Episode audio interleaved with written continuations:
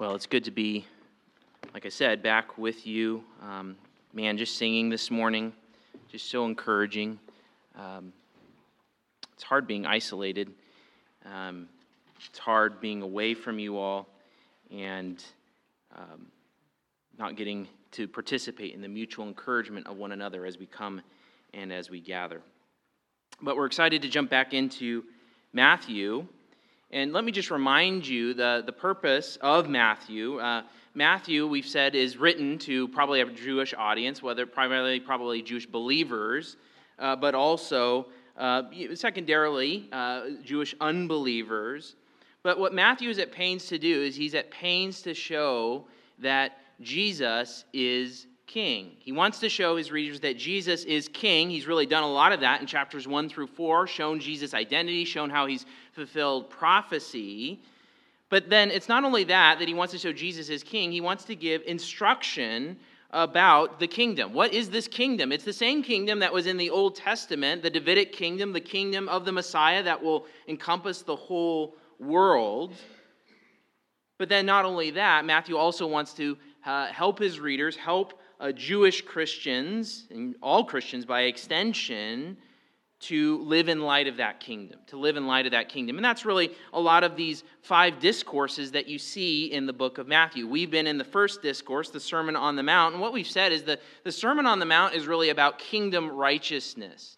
For those who have repented, that's Jesus' call. That was John the Baptist's call. That was Jesus' call. Repent, uh, repent and uh, what's the idea of repentance? To uh, renounce allegiance to sin and self and to entrust oneself to Christ, to follow Christ as his disciple, trusting that through Christ you will be justified, and trusting that through Christ there is a transform, transformation of life. Uh, we said that Jesus is the one who brings people out of exile. Remember, Israel is in exile. Why were they in exile? Because of their sin. Jesus came to deal with that sin, to bring his people, bring the Jews, bring those who would entrust themselves to him out of exile. And because of that, there's a transformation of life. Jesus, uh, in dealing with sin, he, he will die on the cross later in the book of Matthew. He will atone for sin. But not only that, in bringing about the new covenant, bringing about the new covenant, there was a heart change where he sends the Spirit of God, the Holy Spirit, to change the individual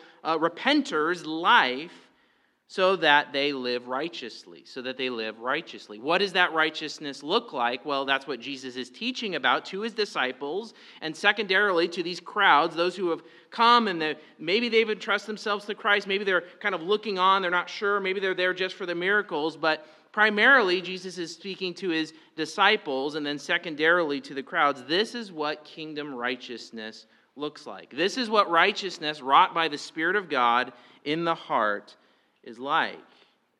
And so in the Beatitudes, it describes here's the attitude, here's, here's what the good life, here's what the happy life, the flourishing life looks like. Here's the disciples are going to undergo affliction, they're going to undergo persecution, but they are poor in spirit. They mourn over the sin in the world, they are meek.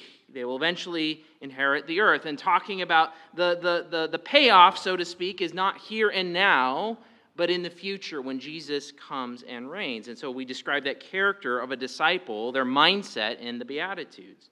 And then, really, the salt and light metaphors, talking about the disciples being not just individually, but collectively salt and light in the world, speaking of their mission, uh, speaking of their character uh, being different in the world, being a light in the world to back up their words, to back up the call for people to repent and entrust themselves to Christ.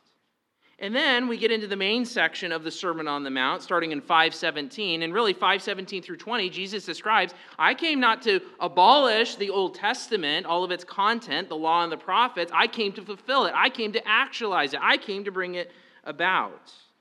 And that includes even the righteousness that is described in the Old Testament law. You see, we, what we've said is every manifestation of the law in the Old Testament is a manifestation and ultimately goes back to God's eternal moral character.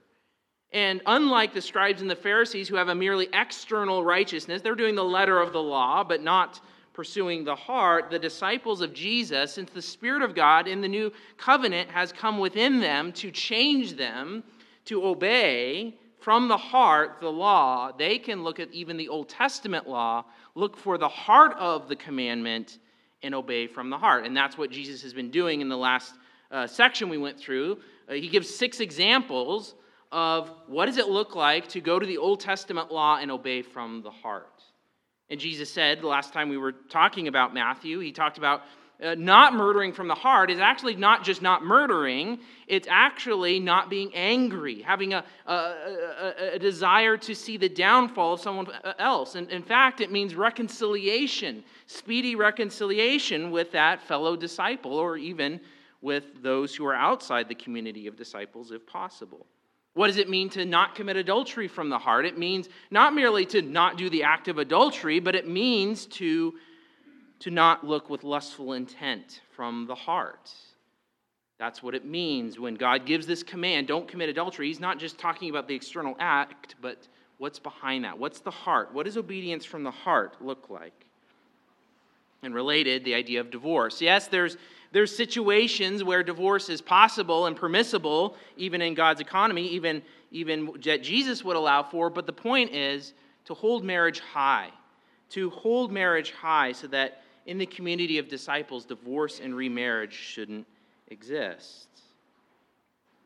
Which brings us to the next now set of three. The next set of three, where Jesus is illustrating what does it look like to obey the law from the heart. And today he's going to address oaths, retaliation, and loving your neighbor. And so the main idea this morning as we walk through these three examples is this obey God's law.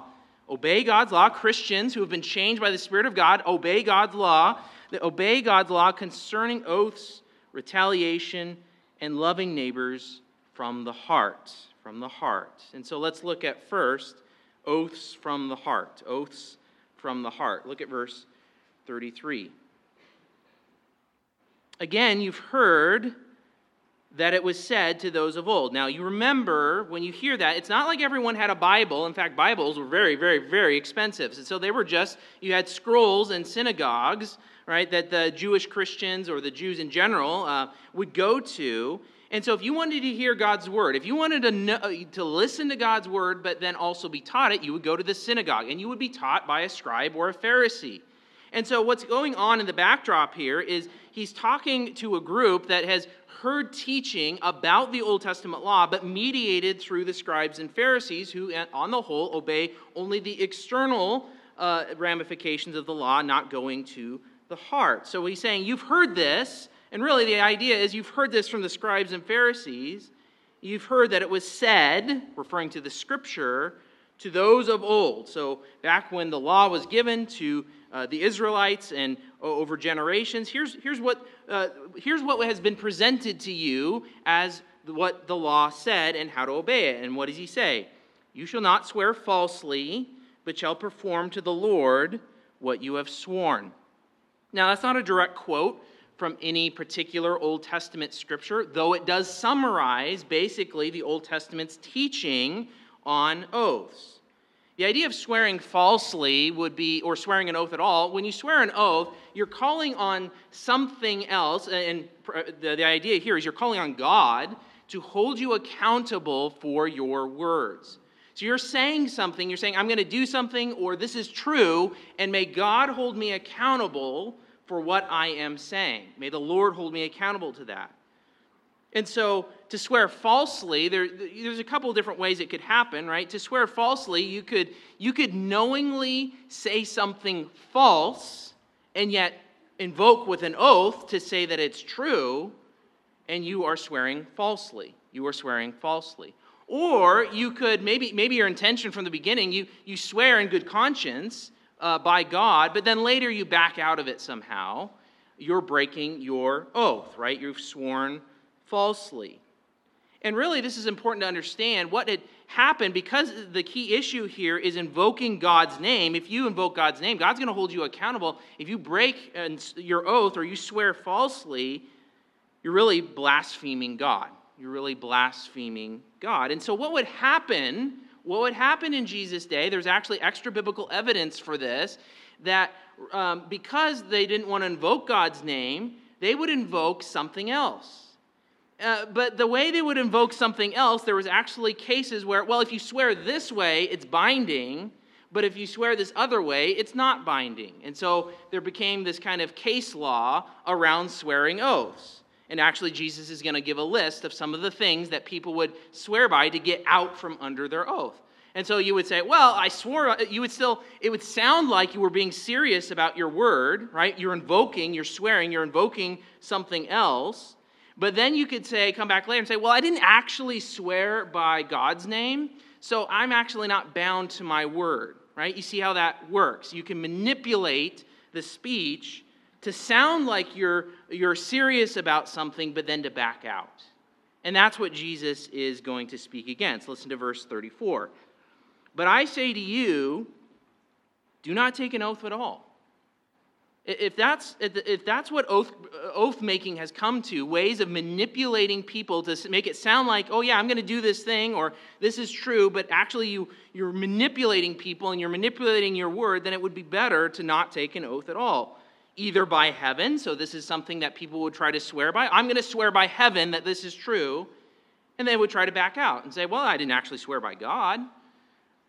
But Jesus says, no, for heaven is the throne of God. See, even you tried to avoid, you tried to avoid, you tried to back out or make it sound like you were serious with your words, but you actually didn't have that heart. You tried to back out by swearing by heaven. Well, that's not going to get you out of it either because heaven is the throne of God. Isaiah 66 1 speaks of heaven being God's throne and then the earth, which Jesus speaks of next, as his footstool.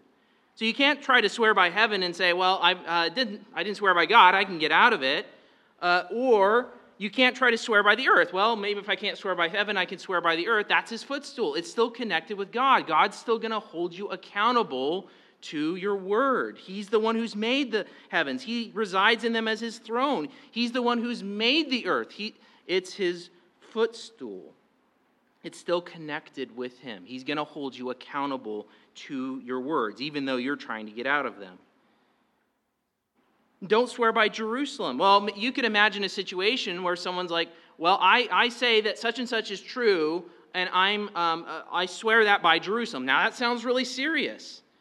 But uh, what the person could do then is back out and say, Well, I didn't swear by God. But Jesus says, No, no, no, because if you swear by Jerusalem, literally towards Jerusalem, it's the city of the great king. Psalm 48, verse 2, describes how God considers Jerusalem his city.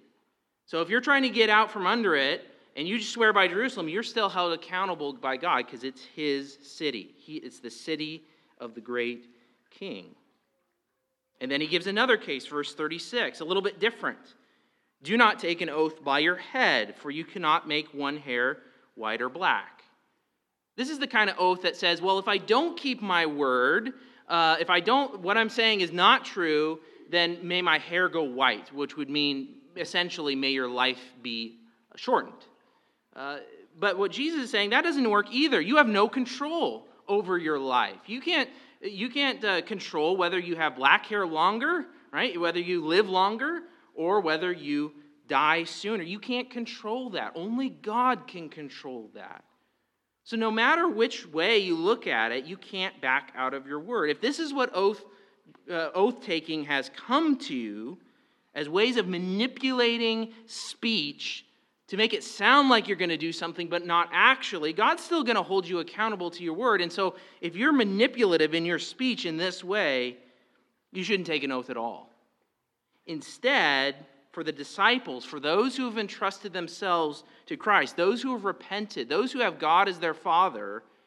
Look at verse 37. Let what you say be simply yes or no. Literally, let your word be yes, yes, or no, no. In other words, you say yes, you better come through on your yes. Or you say no, you better come through on your no. Anything more than this comes from, and I would translate it this way the evil one. The evil one. I would say he's talking about Satan there. Who is Satan? Satan is the father of lies. You look back at even uh, the account of the temptation and the fall of Adam and Eve in the garden. What's he doing? He's manipulating speech. He's making uh, things that sound true, but are actually false to, to get what he wants, essentially. That's what he's doing. And so, if you go beyond a simple speech, a disciple's speech should be yes, I said yes, I mean yes. A simple, uh, uh your word means your word. If, if you go beyond that, then really you're showing the character of the devil, of the evil one. Because the evil one manipulates speech, the evil one lies. I don't think Jesus is necessarily, actually, we see. We see uh, examples later in uh, the, even the New Testament where you have Paul swearing an oath. So he's not saying uh, get rid of oaths per se. What's he speaking against? He's not speaking against oaths per se, he's speaking against a manipulative sort of speech that would try to get out from under its, uh, someone's own word. A sort of uh, sanctified dishonesty, right? That's what he's speaking against. That's what he's speaking against. A disciple's word should be as good as an oath, just like God's word is as good as an oath. God doesn't have to swear. God does swear to, uh, uh in the Old Testament to affirm the truthfulness and his promises, but God doesn't need to do that because his word is unchangeable. His yes is yes, his no is no, and so should his children's words be. Can you say that you have a simple, honest, yes no speech with others? Or do you try to manipulate others with your language? Do you say one thing and then do another. Are you a person of your word? Are you known as a disciple of Christ as being a person of your word? Or do you find that you, you know, you back out, uh, you, you shift things, you shuffle, you try to blunt the implications of what you said in the past to back out on your word, whether orally or in writing? You see, if those who, as those who have been changed, as those who have repented, those who have been changed by the Holy Spirit, the Holy Spirit's at work in your life, then you should have a yes, yes, no, no sort of speech. You should have words that are as good as an oath. That's what Jesus is speaking of. That's how to take oaths from the heart. That's what oath taking means from the heart. What is God desiring? Honest speech at every level. Well, next, we see retaliation from the heart. Retaliation from the heart. Look at verse 38. You've heard that it was said, so again, this is the pre- presentation of the scribes and Pharisees in the synagogue or somewhere else. Uh, you've heard that it was said, an eye for an eye and a tooth for a tooth. Now, what's he talking about? This is a quote. Actually, it's kind of a, a quoting a piece of uh, that's mentioned in three different Old Testament scriptures in the law, in the first five books of the Old Testament. I want to take you to those places to understand all of the context of what Jesus is speaking to. So go ahead and turn back in your Bibles to Exodus 20, Exodus 21, and look at verse 22.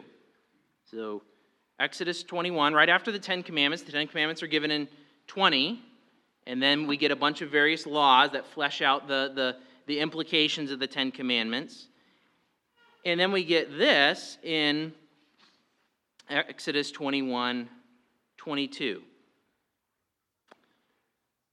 When men strive together and hit a pregnant woman so that her children come out, but there is no harm, the one who hit her shall surely be fined, as the woman's, woman's husband shall impose on him, and he shall pay as the judges determine.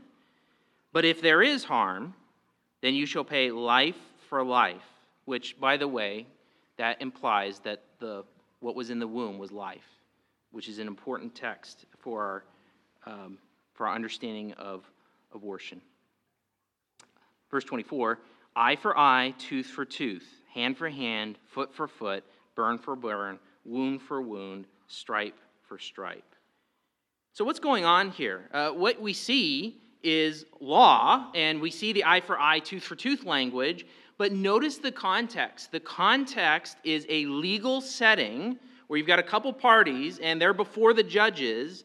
And who's the eye for eye and the tooth for tooth language for? It's for the judges in determining this harm was done and we have a proportional justice for what was done. That's, that's the idea of the eye for eye and tooth for tooth language. We're talking about proportional justice. So this was done, therefore, the judges determined this is the just response.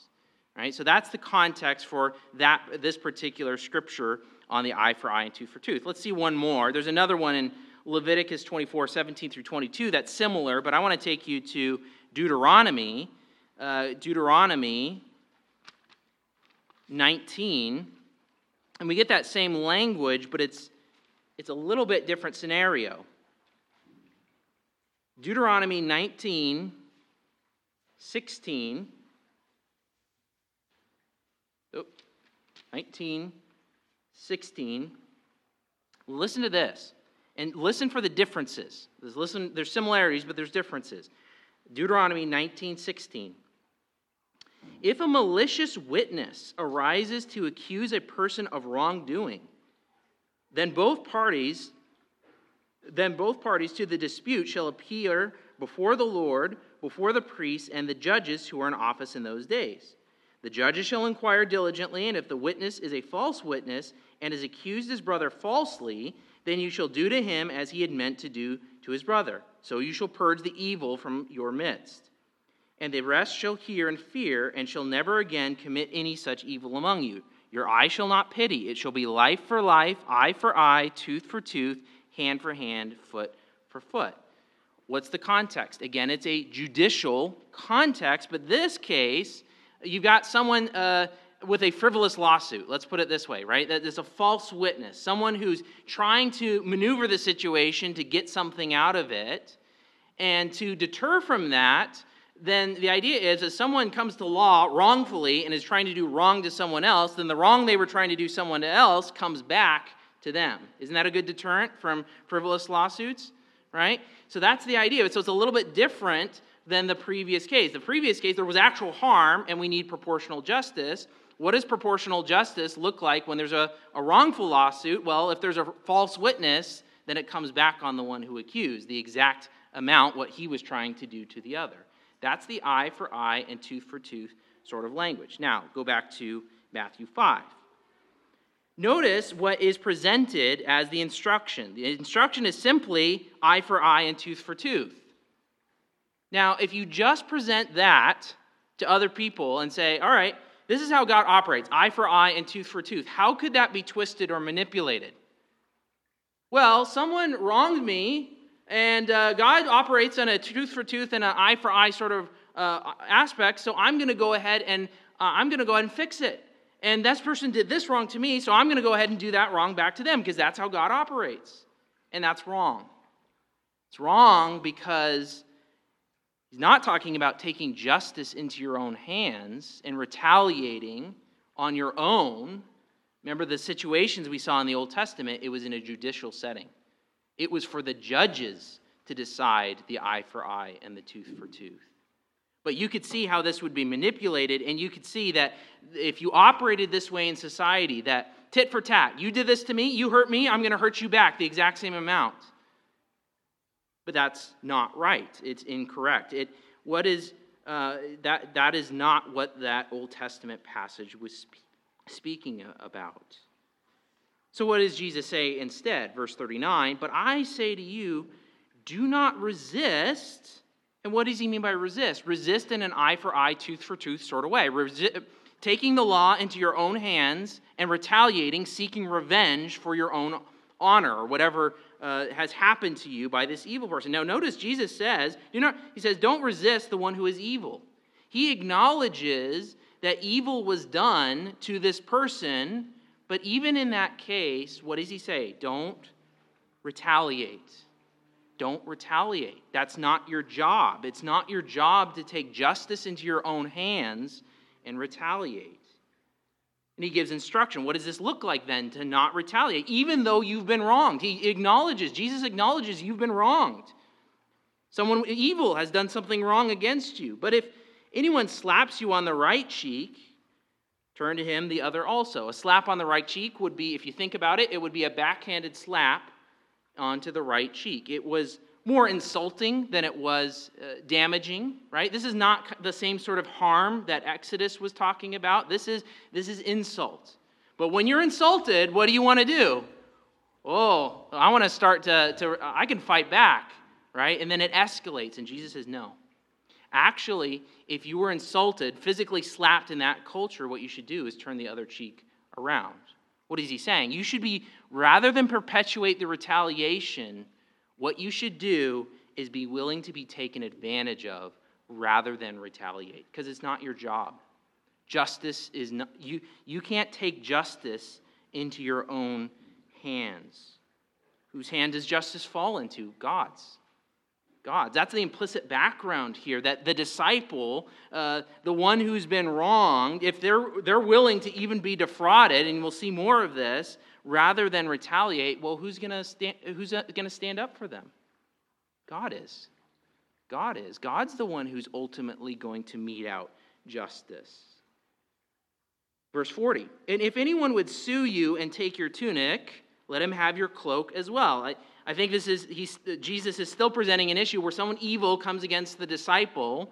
So someone's coming up with a frivolous lawsuit. We know that can happen. Deuteronomy talked about it. So someone's coming against you with a frivolous lawsuit, and they want to take your, your, uh, your tunic, your shirt, your basic garment that covers your body, and they, they could be quite valuable. Then go ahead and be willing to be, go ahead and go the extra mile. Be generous rather than retaliate. Give them your cloak. The cloak was the outer garment, you could sleep in it. Uh, it, it, was, it was a more valuable garment even than the tunic, the shirt. What's the point?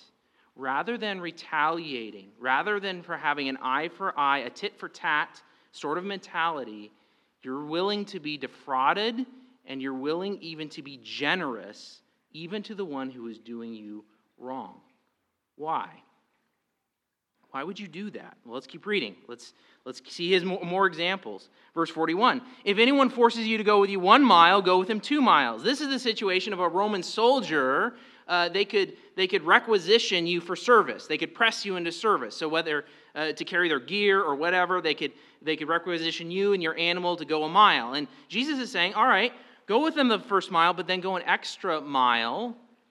Be generous even though that you, you know, this, this, be generous towards this one who's sort of taking advantage of the situation rather than retaliate. And then Jesus goes on, verse 42 give to the one who begs from you. Now, this situation, right, you're thinking of someone who's desperate, and this would happen in that culture. Those who begged, actually, in that culture, were actually desperate. They didn't have anything else. And so they, they would come and they would beg, and you would give to them. And Jesus saying, Give to them. Now, if you have a tit for tat mentality, right, if you want to just uh, eye for eye and tooth for tooth, that you don't want to give to a beggar because there's nothing they can give back to you. But Jesus is saying, No, give. Give. Be generous. Do not refuse the one who would borrow from you. Uh, the, someone who's desperate, who's, who's down on hard times and would come to you, often you wouldn't want to loan to them. Why? Because you can't receive back from it. But Jesus is saying, well, don't have a tit for tat mentality. Don't have an eye for eye, tooth for tooth mentality. Rather, be generous. Why? Because that's who God is. That's who God is. People slap God in the face each and every day. And does God mete out justice right then? He will. Now, He will mete out justice eventually, but does He do it right then? No. He's patient he's forbearing, he's generous. And the principle that you're going to see in each of these cases, really the principle in all the cases that Jesus is doing, is if you want to go to the heart of the law, you don't go to the letter per se, you go to the heart, and you go to God's heart. And what is God's heart? God doesn't retaliate in a tooth for tooth uh, sort of way. He will mete out justice in the end, but He is patient, He is generous, He is forbearing.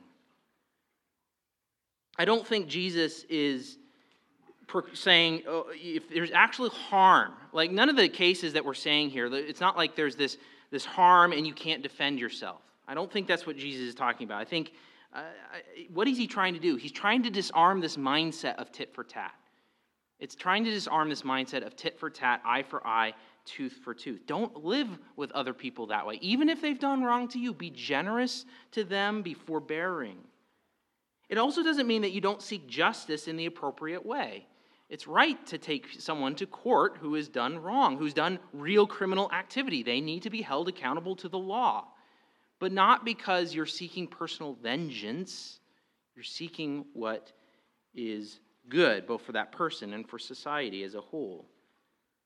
It also doesn't, I don't think what Jesus is talking about is uh, just you, when you know that you, when uh, the money you would give or loan or, or whatever is going to be misused and abused, I don't think he's necessarily saying you just keep on giving. I don't think that's what he's doing. Again, what's he trying to do?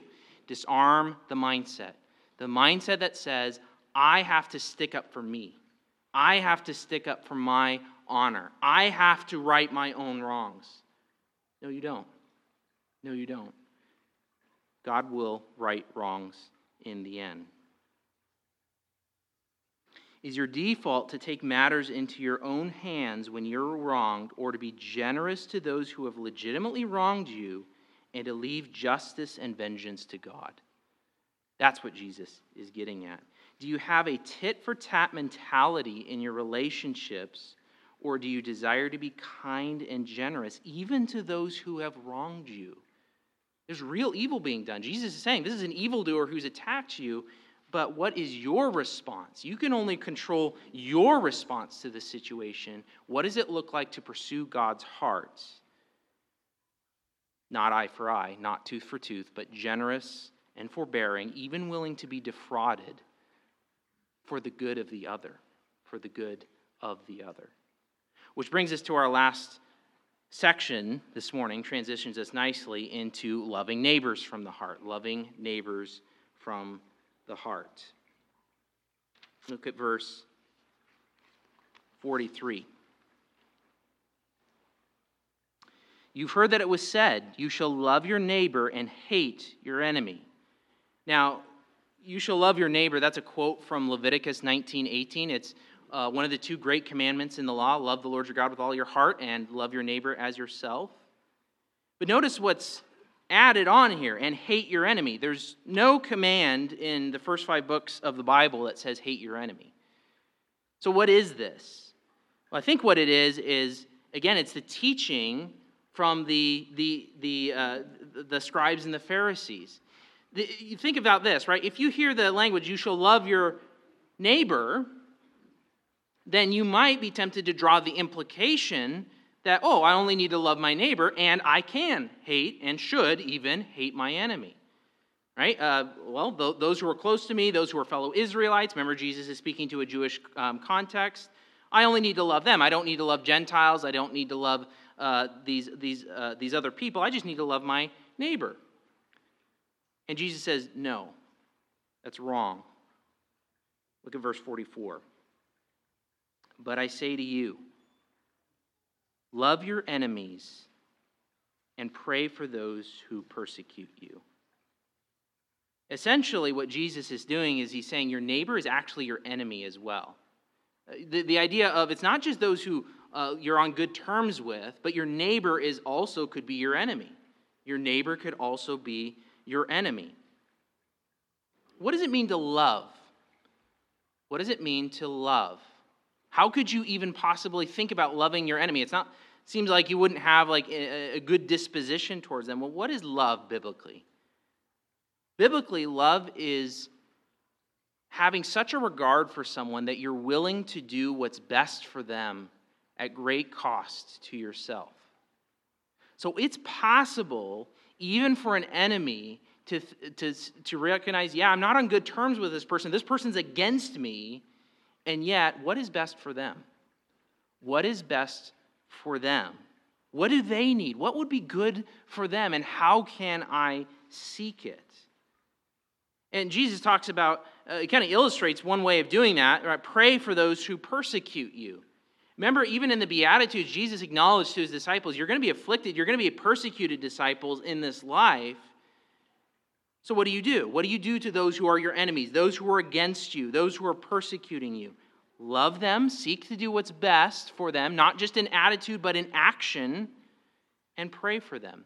both verbs for loving and praying, they're, they're in this, uh, the, the way it's conveyed in the original is you you keep loving them and you keep praying for them. It's not just a one time act, it's that's your mentality, that's your disposition towards your enemies.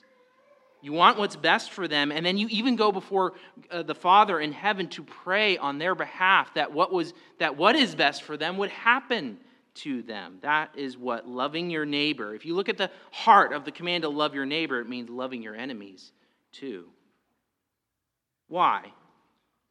Verse 45 So that you may be sons of your Father who is in heaven. For he makes his sun rise on the evil and on the good, and sends rain on the just and on the unjust. God does this. God does this every day.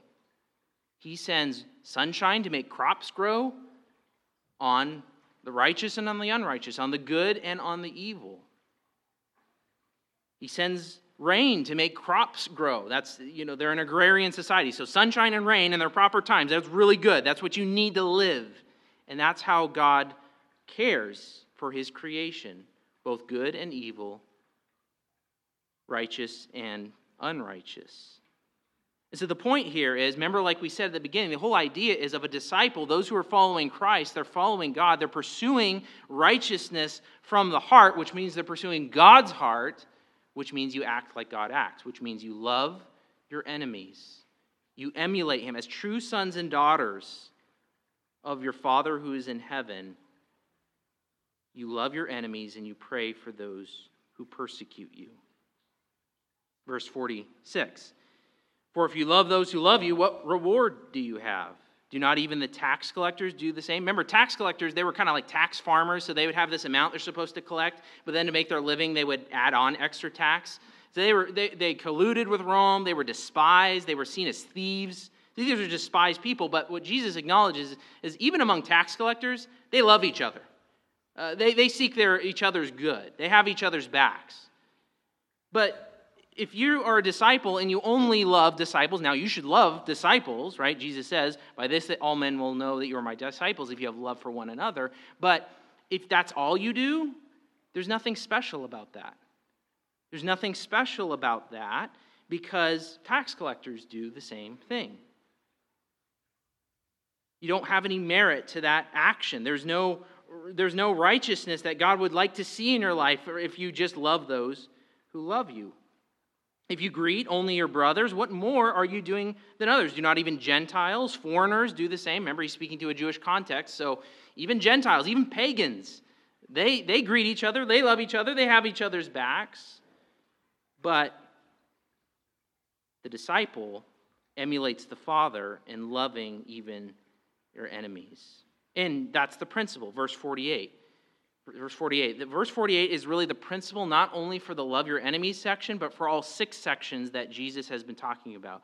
What is the aim in following even the Old Testament law from the heart? Not just the letter, but the heart.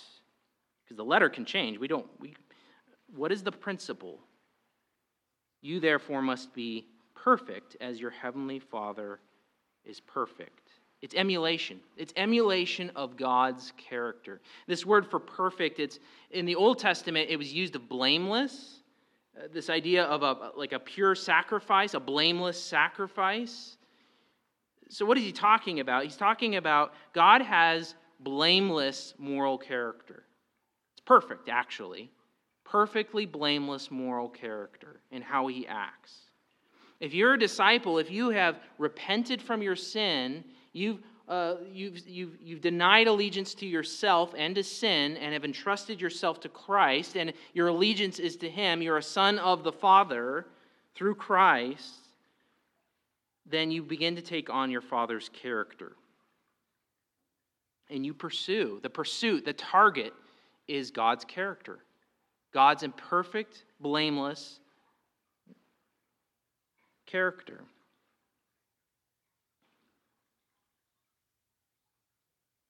Is that possible? Well, in a sense, no, right? We know we're going to stumble, right? That you that you're not going to perfectly show a perfect blameless character in every instance. And yet, here's the reality of the new covenant that we keep coming back to that in Christ, as you are united with Christ through faith, not only does Christ deal with the sin issue by atoning for sin, living the perfect life so that you can be counted righteous, but then because you're united with Christ, he sends his spirit into your life so that increasingly in measure you take on more and more of the Father's blameless character.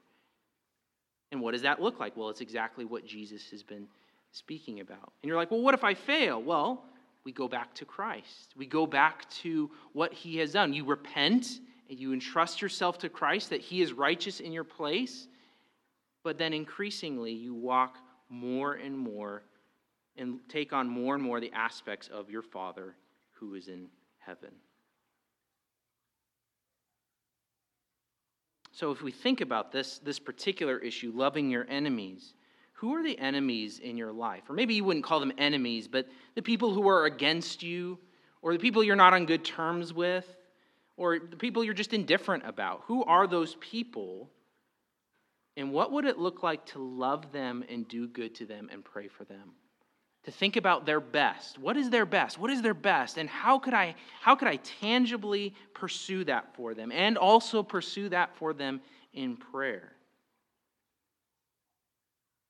You can think about it this way, too. Uh, here's another application. You, ha- you have to realize, and you've, you've probably seen it, and we talk a lot about this, but it really is true. And Jesus expected this for his disciples. Increasingly in our society, we're post Christian society, and what we say is increasingly labeled as hate speech, as wrong. We're going to be persecuted and mocked and derided as Christians. And those who are, are going to be our enemies, those who are persecuting us. And what are we called to do as that happens? We're not called to tit for tat. We're called to, to love our enemies, to do good to them. To those who hate us, to those who speak against us, what is their best? What is their best, and how can we pursue it? This is how we must love. And here's the reality in all of this. We've said it, but it, we've said it over and over, but you can't do this. There's no one who could come to the Sermon on the Mount and think, oh, well, this is what I got to do to be acceptable to God. You're going to fail. You're going to fail.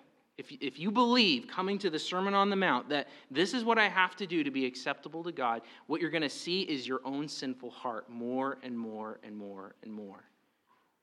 But that's where the gospel comes in. You cannot pursue the Sermon on the Mount. You cannot pursue the first discourse. You cannot live this way apart from the gospel. The reality that Christ has died in your place, that he has taken on all of your gross sin that's in your heart, that God sees, and he has died in your place for that. Not only that, and live the perfect human life that you couldn't live, so that you can be counted righteous before God and considered his adopted son and daughter. And then, not only, but he doesn't just leave you in, yeah, you're considered righteous, have a nice life. He changes you, he molds you, he makes you more and more like the Father through the Spirit that He sends into your life. So if you, you look at your life and you say, I, I don't live this way, and I'm not even close to living that way, and well, in a sense, join the club. But what do you do with that? You come to Christ, you entrust yourself to Him, you repent, and you look for His work in your life through the Holy Spirit as, uh, as part of the new covenant. Let's pray.